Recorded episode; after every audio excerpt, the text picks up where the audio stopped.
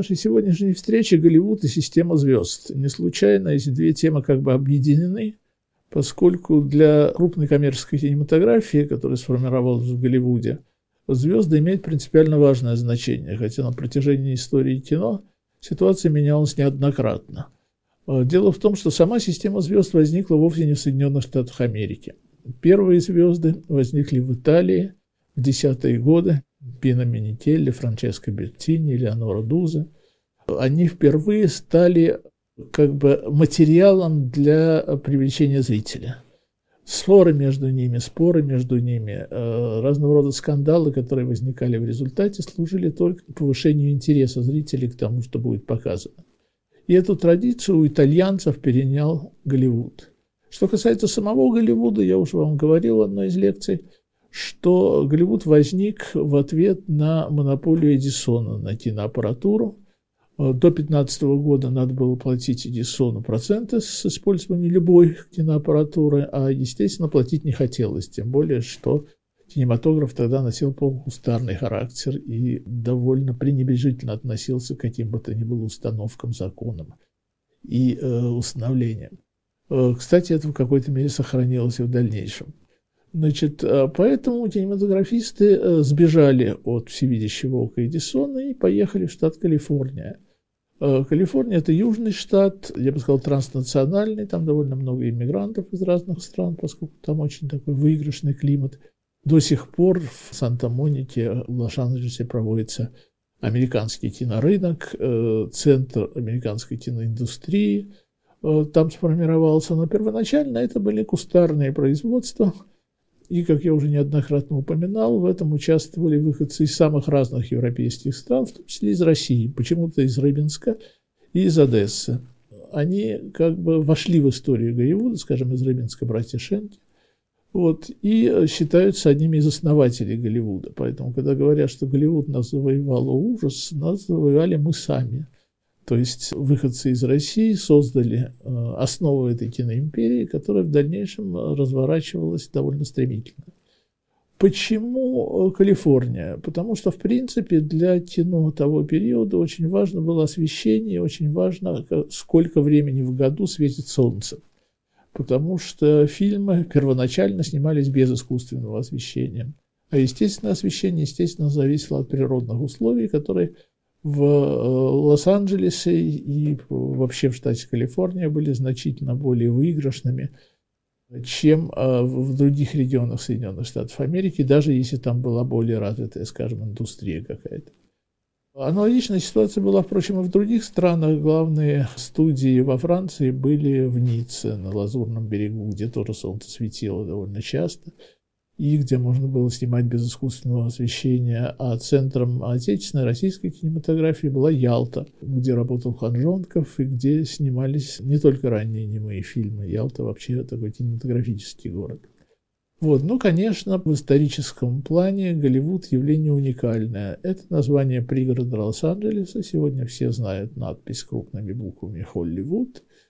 Вот. И именно в этом э, пригороде размещались разного рода кинематографические компании, которые со временем, примерно в десятые годы, сформировались в ряд крупных компаний, в зависимости от жанра, которым занимались кинематографисты. Мы будем говорить о тех компаниях, которые работали в области комедии, это один тип компаний, а что касается больших компаний, которые работали во всех жанрах и стали своего рода монополистами – то их сложилось восемь, которые существуют и по сей день. Правда, сегодня они находятся в других руках, не тех людей, которые их создавали, но они сохраняют свое значение бренда. Мы все знаем, скажем, фирму Columbia, Columbia Pictures, э, но не всегда отдаем себе отчет в том, что собственники этой фирмы Sony и главные хозяева этой фирмы японцы. Знаем компанию Metro Goldwyn Mayer с рычащим львом, но ясно, что ни Голдвин, ни Мейер, ни их потомки не являются собственниками этой компании. Последний частный собственник был Киркиркарян, э, миллионер из Армении. Вот. В дальнейшем э, компания пошла по рукам, стала перепродаваться. Но э, на самом деле это общая закономерность. К тому моменту, как вот эти крупные монополии сложились и стали монополистами на кинематографическом рынке – возникли бренды, которые сами по себе имели цену. Поэтому в тот момент, когда та или иная фирма разорялась, это случалось нередко, вот, тут же находился покупатель, который ее перекупал, сохраняя то название, которое у нее было, потому что название само по себе приносило финансовый интерес. Из э, старейших голливудских компаний, которые стали большими компаниями, надо упомянуть братьев Warner и Warner Brothers. Первоначально это была семейная компания, действительно. Джек Уорнер был один из братьев был главным организатором этого дела. Его решение было абсолютно как бы не, не подвергалось сомнению. Он был частным собственником, который на свое усмотрение мог делать те фильмы, которые его интересовали. Вот. Из компаний, которые быстро стали частями, больш... частями больших корпораций, можно вспомнить, э, ну, Метро Голдвин Мейер, я сказал уже, Мейер и Голдвин, которые были хозяевами этой фирмы. Фирма Paramount, которая э, очень быстро нашла поддержку крупных корпораций, как правило, крупных торговых фирм, которые обеспечивали ей известную стабильность, поскольку кинематограф всегда был э, индустрией с особой степенью риска. Э, и этот риск далеко не всегда частный собственник мог принять на себя. Поэтому э, постепенно формировались корпорации, опять-таки сохранявшие первоначальное э, название. В середине десятых годов крупнейшие голливудские мастера, режиссеры, актеры, одно имя которых составляло коммерческую базу для производства, решили – создать свою фирму. Назвали ее «Объединенные художники» United Artists, куда вошли такие люди, как Дэвид Гриффит, о котором мы с вами уже говорили, из создателей, изобретатель киноязыка, вот, Чарли Чаплин, Мэри Пикфорд, Дуглас Фербанкс. Компания United Artists просуществовала какое-то время, но в дальнейшем была вынуждена слиться с другой компанией и как самостоятельное название прекратила свое существование – но еще в 60-е и 70-е годы United Artists была самостоятельной компанией, скажем, э, такой известный французский режиссер, представитель новой волны, Франсуа Трюфо, который не только сделал много фильмов, но и много писал и кино, зрелый период своего творчества, когда он отошел от такой молодежной тематики нововолновского эксперимента, он э, сценарий каждой своей следующей картины посылал э, в две компании – Warner Brothers и United Artists. Если одна из этих компаний давала согласие на поддержку проекта, он делал фильм.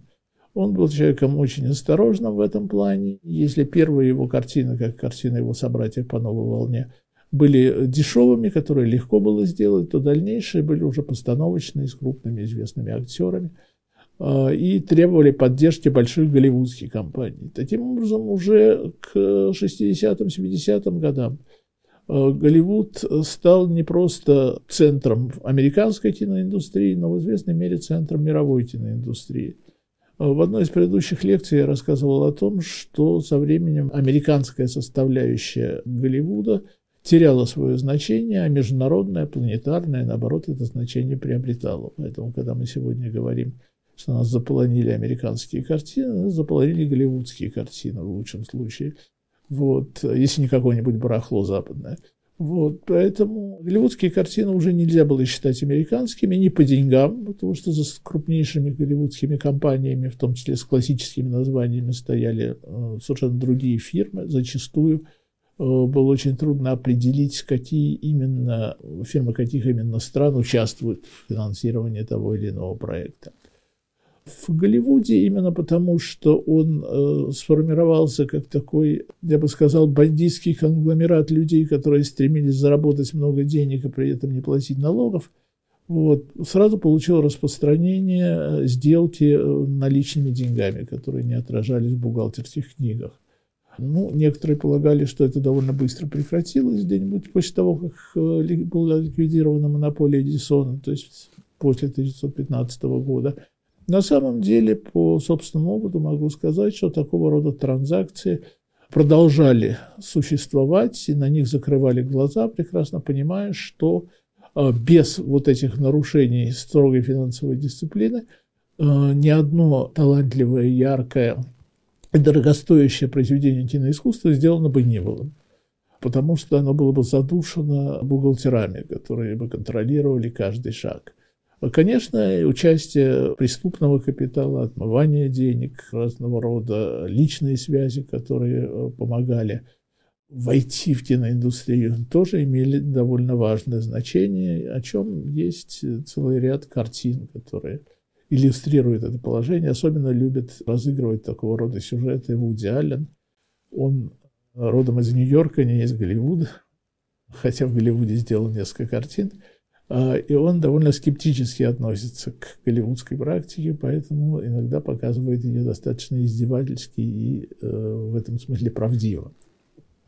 Со временем а, менялся характер голливудских компаний. Дело в том, что э, вот эти большие голливудские компании первоначально, я об этом уже упоминал в одной из предшествующих лекций, э, первоначально расширяясь вшире вглубь, соединяли разные сферы кинодеятельности. Это были и производственные компании, которые производили фильмы, это были и прокатные компании, которые эти фильмы распределяли по прокатным конторам, это были и компании, которые владели сетями кинотеатров.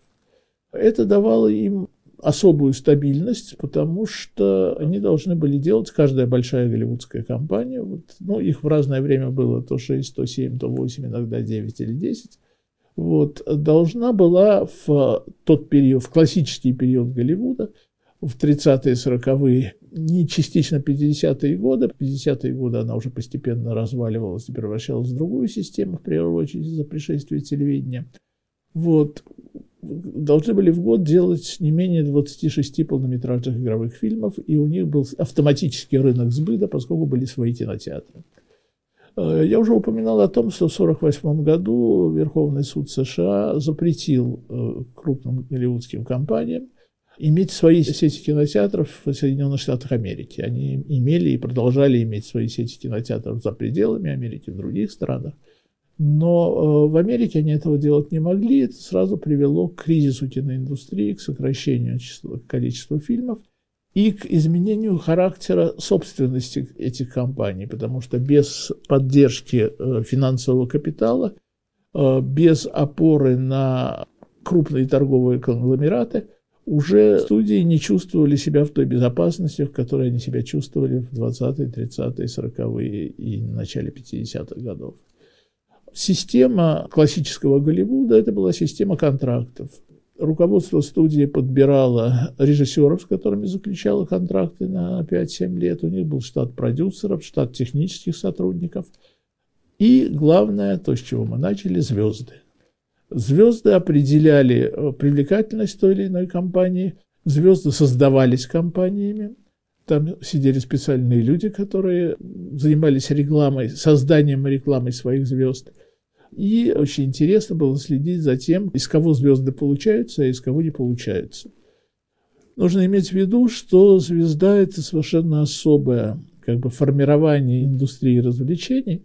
Вот, не только звезды существуют не только в кино, они существуют, как мы знаем, на телевидении, они существуют и в театре, а, они существуют в первую очередь в таких престижных формах театрального искусства, как опера или балет – вот. И в кино звезды имеют особый характер и отбираются и определяются по разным признакам. Считается, что внешняя красота и привлекательность, как мужчинам, так и женщин, имеет здесь принципиально важное значение. Герой, любовник должен быть красивым, но почему становятся звездами люди, внешность которых, на первый взгляд, не является особо привлекательной? Ну, можно привести в этом плане пример Хэмфри Богарта – человека, специализировавшегося на э, гангстерских и детективных историях, который также играл героев-любовников, в знаменитой Касабланке. Вот, кстати, вместе с одной из самых красивых женщин мировой киноиндустрии Ингрид Бергман, которая снималась в разных странах, в том числе в Соединенных Штатах Америки. Вот. Почему эти люди также становятся звездами, а многие очень э, внешне безупречные актеры и актрисы – звездами не становятся.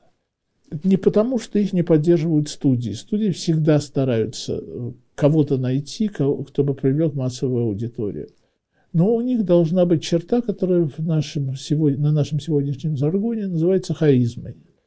То есть чем-то привлекательное, не обязательно привлекательное правильными чертами лица.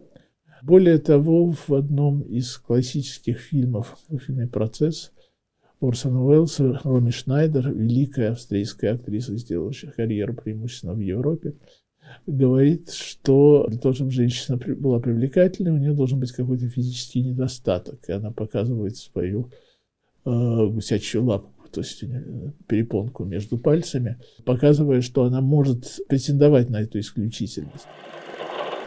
У вас есть любовница? Нет. Не верю, у такого парня кто-нибудь обязательно должен быть. Ну, вообще-то... Расскажите о ней. Да рассказывать-то особо нечего. Я... Я даже не знаю, где она теперь живет, у меня есть ее фотография. Вот как, фотография? Да.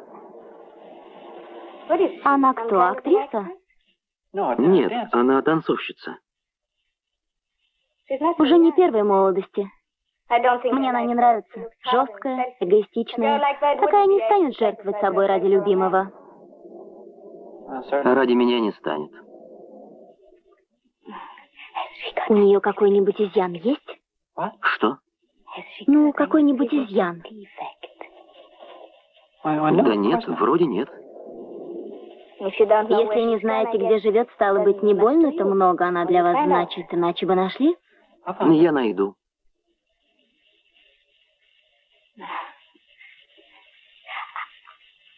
А у меня есть изъян. Пойдемте, я покажу.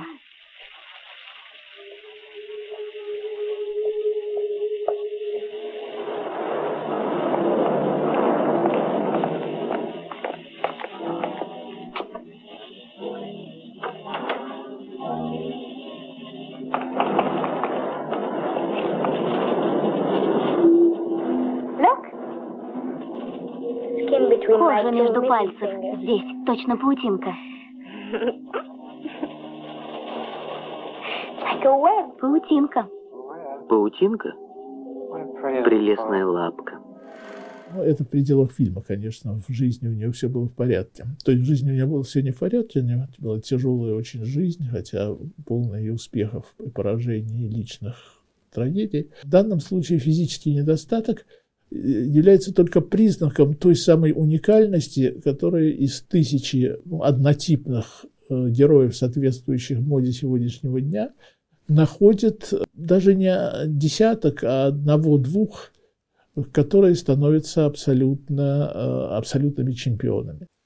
Э, и здесь дело не в внешних данных и даже не в актерском даровании, потому что вот историки кино знают многих крупных актеров, в том числе актеров, которые прославились в театре, потом снимались в кинематографе, которые не стали звездами кино, оставаясь очень крупными актерами. Ну, в качестве примера можно привести Пола Муни. Он сыграл в нескольких гангстерских фильмах, сыграл в фильме «Лицо со шрамом» Тони Камонте, про образа которого были крупнейшие американские гангстеры. Это была блестящая драматическая роль, но кинозвездой в собственном смысле слова он так и не стал.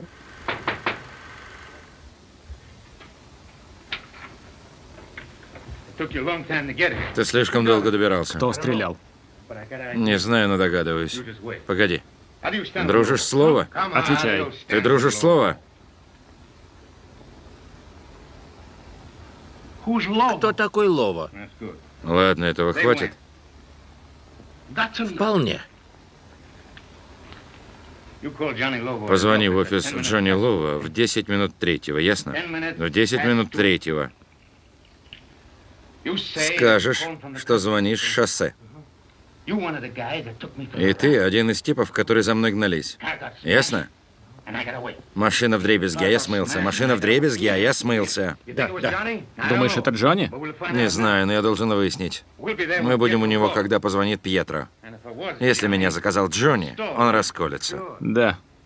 Поехали. Открой дверь.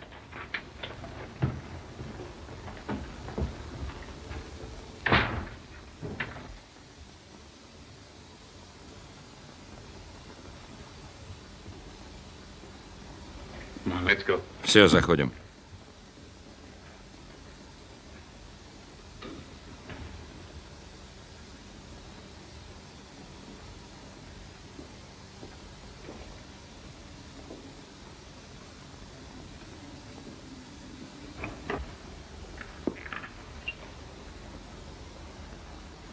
Тони, куда ты подевался? Что с тобой?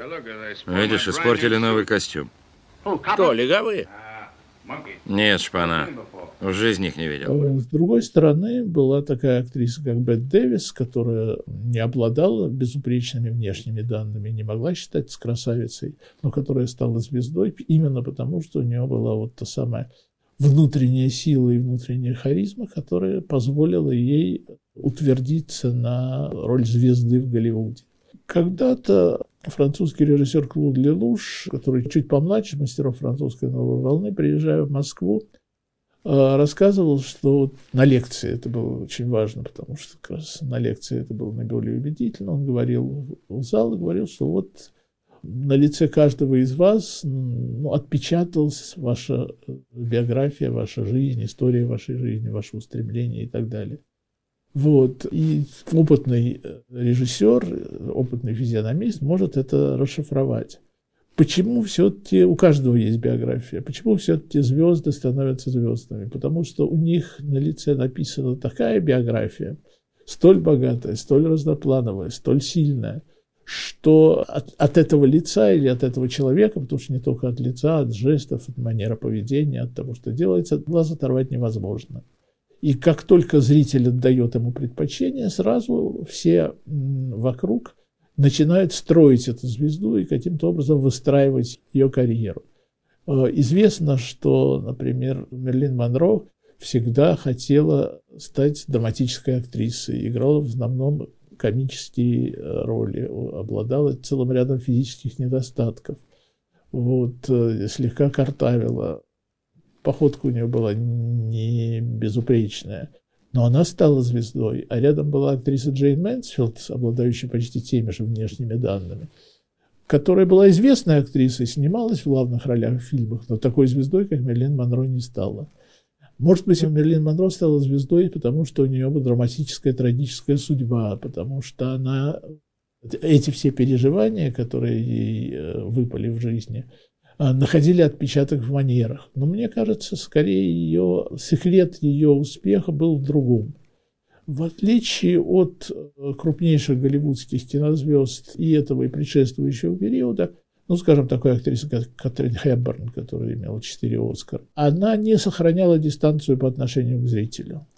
Она играла героинь, которые можно было представить рядом с собой – героинь, которых можно было сфотографировать и кнопкой прикрепить над столиком э, любого американского новобранца. Так называемые pin-up girls, девушки, которые вот кнопками прикрепляются, чтобы их можно было, на них приятно было смотреть. Она была доступной. Э, играла образ доступный. Ну, в жизни она была доступной президенту, скажем, или великому э, драматургу Артуру Миллеру, или э, известному хоккеисту, но просто так ее не назовешь доступной. Но для зрителей она была, она была своя. Она была девушка, с которой можно было себя представить в любой форме общения – ну, тем более, что в те годы э, общение на экране столь интимного характера не имело, которое оно приобрело позже. Вот, поэтому здесь никаких особых цензурных запретов не возникало. И Мерлен Монро стала звездой больше, чем крупные признанные актрисы. Не случайно у нее нет ни, одного, ни одной премии «Оскар», в отличие от Кэтрин Хэбберн. Потому что сами кинематографисты это не принимали. Сами кинематографисты ей завидовали. Сами кинематографисты говорили, что у нее нет ни таланта, ни внешности, не говорит она плохо. Тем не менее, она стала в значительно большей степени звездой, чем кто бы то ни было. И вот эта система звезд начала развиваться в Голливуде уже в десятые годы. Уже в десятые годы, в десятые, двадцатые годы в особенности. В зрелый период немого кино. И появились звезды, которые, имена которых блистали в дальнейшем, которые мы сегодня смотрим с удовольствием на всех ретроспективных показах, фестивалях архивного кино и так далее. Достаточно вспомнить Грету Гарба, шведку, которая приехала в Голливуд. Она снималась в своей родной Швеции с режиссером Морицем Стиллером, потом вместе с ним приехала в Голливуд. Он голливудской карьеры не сделал, а она сделала. И в отличие от многих других звезд, судьба которых после прихода звука сложилась трагически, потому что они очень переживали невозможность сниматься, она ушла из профессии, когда поняла, что не, то, не столько не востребована, сколько то, что она не, не может вернуть себе ту степень привлекательности, которую она имела в эпоху немого кино. Хотя у нее был такой очень своеобразный голос, у нее были звуковые фильмы, которые так или иначе вошли в классику мирового кино, в частности, картину «Королева Кристина». Ее Величество Королева Швеции –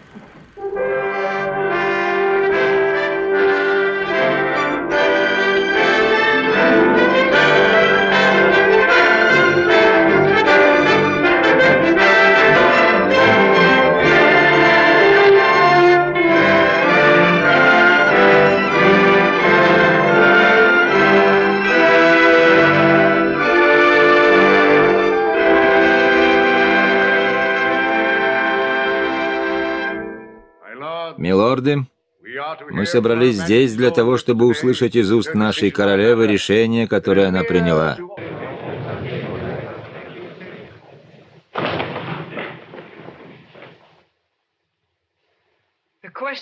Я пришла сюда сегодня для того, чтобы объявить вам о своем решении. Среди нас есть человек, который служил государству во времена мира и войны верно, человек, который является моим родственником по крови. Я говорю о принце, паладине Карле Густаве.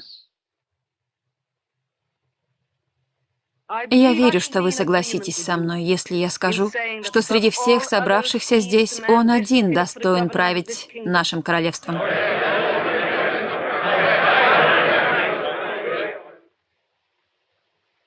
И я решаюсь сейчас и немедленно, здесь, передать в ваши руки мое отречение от шведского престола.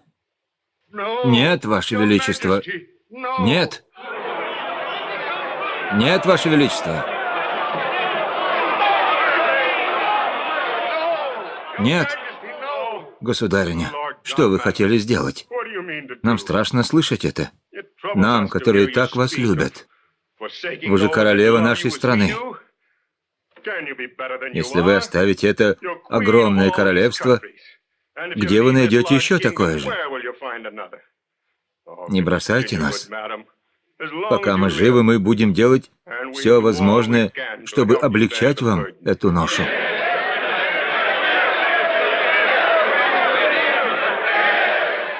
Дважды играла Анну Каренину, один раз в немом кино, один раз в звуковом кино. Вот. Она сыграла русскую партийную работницу в фильме «Ниночка» режиссера Ernsta Любича, которую мы долго обвиняли в антисоветизме. Хотя на самом деле это была очень остроумная комедия, которая высмеивала самого разного рода нравы, в том числе и голливудские нравы. Я поставил э, режиссер Энс Любич, кстати, тоже выходец из Европы который сделал карьеру сначала у себя на родине, а потом в Соединенных Штатах Америки. В дополнение к этим аргументам мы хотим процитировать решение Верховного суда Парижа по делу принцессы Маришки против государства Монтенегро в 1897 году.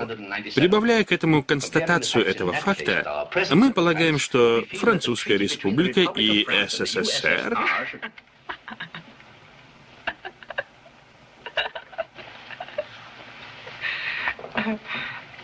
Простите, господа. Мне вчера рассказали такой смешной анекдот. До сих пор смеюсь. Он очень смешной. Ах, да. Что касается судебного иска. Слушание назначено на 20 число. Это в четверг через две недели. Мы сделали все, чтобы слушания были скорее. Я знаю. Но раз все в руках суда, то сейчас мы беспомощны, так? Да, это весьма прискорбно. Раз мы ничего не можем поделать, зачем же переживать? Мы оставим вам документы, ознакомьтесь с ними еще. До свидания, мадам. До свидания. Ну, значит, еще две недели пробудем в Париже. Жаль, что придется столько времени тратить впустую. Я связался с муниципалитетом, с управлением электроэнергии. Как только вы захотите посетить их заводы, они откроют вам свои ворота. Да-да, власть и электричество. Спасибо. Я знаю, что вам еще понравится. Экскурсия по парижским канализационным стокам. Говорят, это очень познавательно. Вам бы надо подстричься, Бульянов. У вас у всех такой замшелый вид, товарищи. И почему у нас всегда закрыты окна?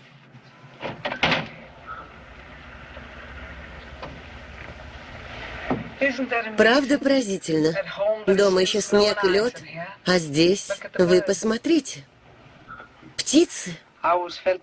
Мне всегда было чуть-чуть обидно, когда зимой ласточки улетали от нас к капиталистам. Теперь я понимаю, что у нас есть высокие идеалы, а у них есть климат. Ну, товарищи, больше вы мне сегодня не нужны. Мы можем еще что-нибудь для вас сделать? Нет, ничего. Хотите пойти погулять? Да.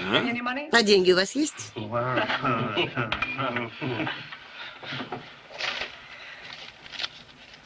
Вот 50 франков. Спасибо. Принесете назад 45? Да, конечно, отлично. До свидания, товарищ. Вот. Таким образом, система звезд была таким своеобразным цементирующим началом для популярности киностудии, для устойчивости киностудии, поэтому было очень важно заарканить нужную звезду, заключить с ней контракт на 7 лет и сделать ее своей собственностью. В дальнейшем она могла сниматься и в фильмах других компаний, но тогда платила за эту компания, которая хотела ее снимать, платила той компании собственностью, которой она являлась. В известной мере это Э, предвестник всех ситуаций, которые сегодня создаются с футболистами. Вот, взаимные перепродажи, которые происходят между фирмами, в которых сами футболисты или сами звезды почти не участвуют. На самом деле эта система в кино развилась и долго существовала в Голливуде, но пока не распалась вот эта самая система монопольных контрактов, и студии не превратились в голливудские крупные компании, в том числе не превратились в ответвление разного рода больших корпораций, которые давали им финансовую устойчивость, но при э, первом поражении так или иначе могли их перепродать для того, чтобы перепродать имя, собственно говоря, имя, имя, имя покупалось. Вот. Э, вопрос коммерческого успеха э, голливудских картин связано с тем, что с тем, о том, что я говорил в прошлый раз, с европейским и американским путем развития мирового кино – вот, с тем, что американцы были без комплексов. Они преследовали цели завоевания коммерческого успеха, готовы были на что угодно в этом плане и понимали, где он лежит. Скажем, есть такая драматическая вещь, связанная со звездами отечественного кино, которые даже будучи звездами никогда не были хозяевами своей судьбы, особенно в постсоветское время. В советское время еще Григорий Александров сделали из Любови Орловой такую звезду американского типа, скажем так. Вот. Такие звезды, как Марина Ладынина, целиком зависели от мужей режиссера. Когда Пырьев с ней разошелся, она перестала сниматься в кино. Вот. Но самое главное, вот уже в постсоветский период, когда вроде рыночная экономика к нам пришла, и вроде бы все возможности были для формирования системы отечественности на звезд, Система не формировалась, потому что не было того культа звезд, который был на Западе, в особенности в Голливуде. Звездам не создавали особые тепличные условия. Звезды не должны были сниматься в большом количестве фильмов, они должны были сниматься только в тех фильмах, которые выберет компания, которые для них наиболее выигрышные. Вот. А в нашей системе даже очевидные актрисы со звездным качеством, ну, скажем, Виктория Толстоганова – вынужденно или не вынужденно снимается не только в великих картинах, но в потоке картин очень часто много, и поэтому как бы зритель не рассматривает свидание с ней на экране как нечто из ряда вон выходящее. А именно это было основой величия и известности крупнейших кинозвезд, потому что именно встреча с ними не в жизни, а на экране становилась событием жизни миллионов зрителей по всем странам мира, ну и в том числе и в самих Соединенных Штатах Америки. Таким образом, эта система, сформировавшаяся еще в эпоху зрелого немого кино, э, перекочевала в кино звуковое, не пережила несколько кризисов вместе с голливудской системой кинопроизводства. И сегодня главная как бы, дискуссия, которые идут среди людей, которые заключают контракты с актерами, актрисами и так далее – ну, ясно, что сохранилось общее правило, по которым актеры и актрисы нормальные получают очень небольшие гонорары, если становятся звездами, получают гонорары большие, но сегодня продюсеры очень часто говорят, что гонорары эти завышенные, потому что на самом деле современная звезда не приносит тех денег, которых приносила звезда классического периода Голливуда, что это э, как бы остаток былого величия – и стремление сохранить то, что уже сохраняется с трудом. Ну и последний удар системе кинозвезд считается будет нанесен новыми технологиями и возможностями иметь электронных двойников самых знаменитых актеров. Уже сейчас в многих реконструкциях эти электронные двойники используются. Вот, а впереди маячит перспектива, когда только двойники и будут на экранах, а подлинных актеров ты не найдешь.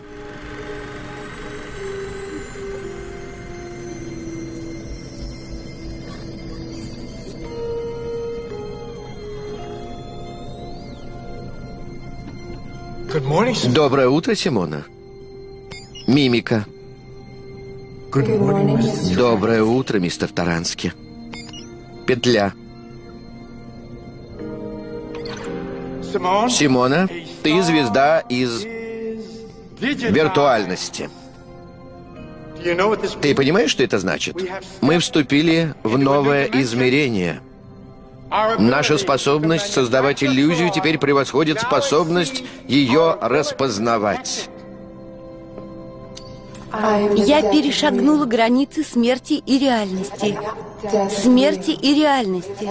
Смерти и реальности.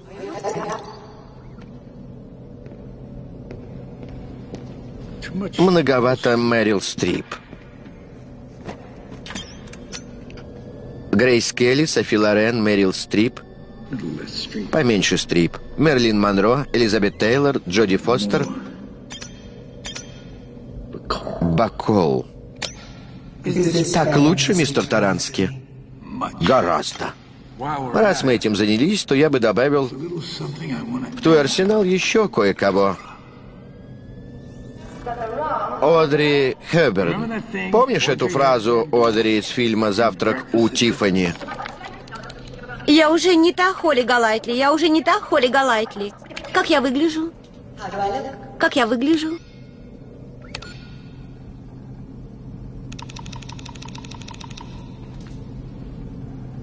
Дай-ка мне Одри. Как я выгляжу? Превосходно. Превосходно, Симона. Превосходно. Господи, мне так с тобой спокойно. Я могу быть... Я могу быть самим собой. Вы и создали меня. Я воплотил в жизнь мечту другого гения. Мистер Таранский, мы оба знаем, что без вас меня не существует. Я всего лишь компьютерный код, набор единиц и нулей. И больше ничего. Что ж, так и есть. Отбросим скромность. Вы когда-нибудь раскроете мою тайну, мистер Таранский? Я бы раскрыл твою тайну. Почему бы и нет? Правда, Хэнк трагически скончался и унес секрет в могилу. Согласись, случай классический.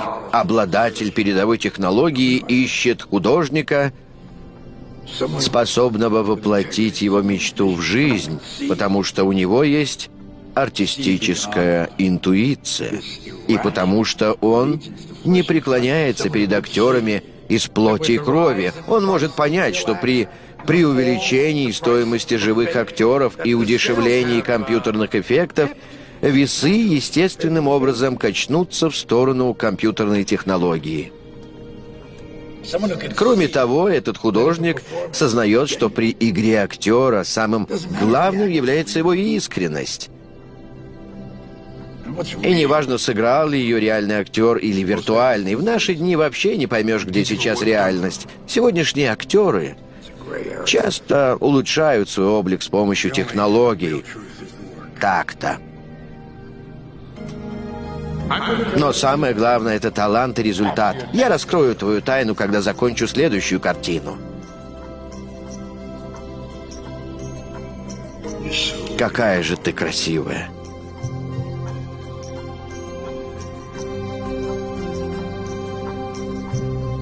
Ты слишком красивая. Но это мы поправим.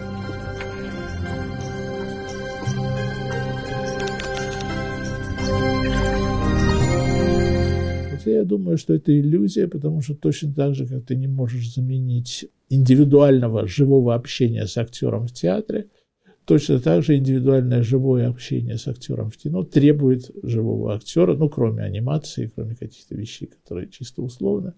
Вот, потому что есть вещи, которые не поддаются реконструкции. Именно на этих вещах строится и харизма отдельных исполнителей – и привлекательность произведений, которые на этих исполнителей опирается. Поэтому Голливуд, в принципе, изменился, изменилась система кинозвезд, но они продолжают жить в одной, как бы в одной упряжке, взаимоподдерживая друг друга – и инструментом здесь служат многочисленные кинопремии, в частности, премия Американской киноакадемии «Оскар» и соответствующие национальные премии «Сезар», скажем, во Франции, или «Золотой орел», или «Ника» в России, которые поддерживают отдельных деятелей кино, и в первую очередь, конечно, опираются на актеров. Актерские премии не случайно столь многочисленны. А, потому что именно актеры создают привлекательность церемониям вручения этих премий. Именно на них приходят посмотреть зрители, вот, а не на очень талантливых, очень хороших людей, которые очень много сделали для развития кино и на которых держались многие шедевры, но которые представляют другие профессии, не столь медийные, как профессия актера. А, в этом смысле вот смычка Голливуда и системы кинозвезд – оказывается универсальной, в какой-то степени планетарной, потому что именно такая же смешка характеризует Болливуд и звезд индийского кино, которые тоже оказываются в результате не только актерами, но и политическими деятелями. В случае американского кино один актер стал президентом, Рональд Рейган, вот, довольно заметным президентом. Арнольд Шварценеггер сделал политическую карьеру – к счастью, быть может, у нас такого рода взлетов э, политических актеров не так много. Хотя многие актеры занимаются политической деятельностью, в основном поддерживая каких-то крупных кандидатов. Вот, э, таким образом, смычка Голливуда система кинозвезд еще дополняется политическим измерением этой проблемы, но об этом мы будем говорить, наверное, отдельно уже в заключительной части нашего курса.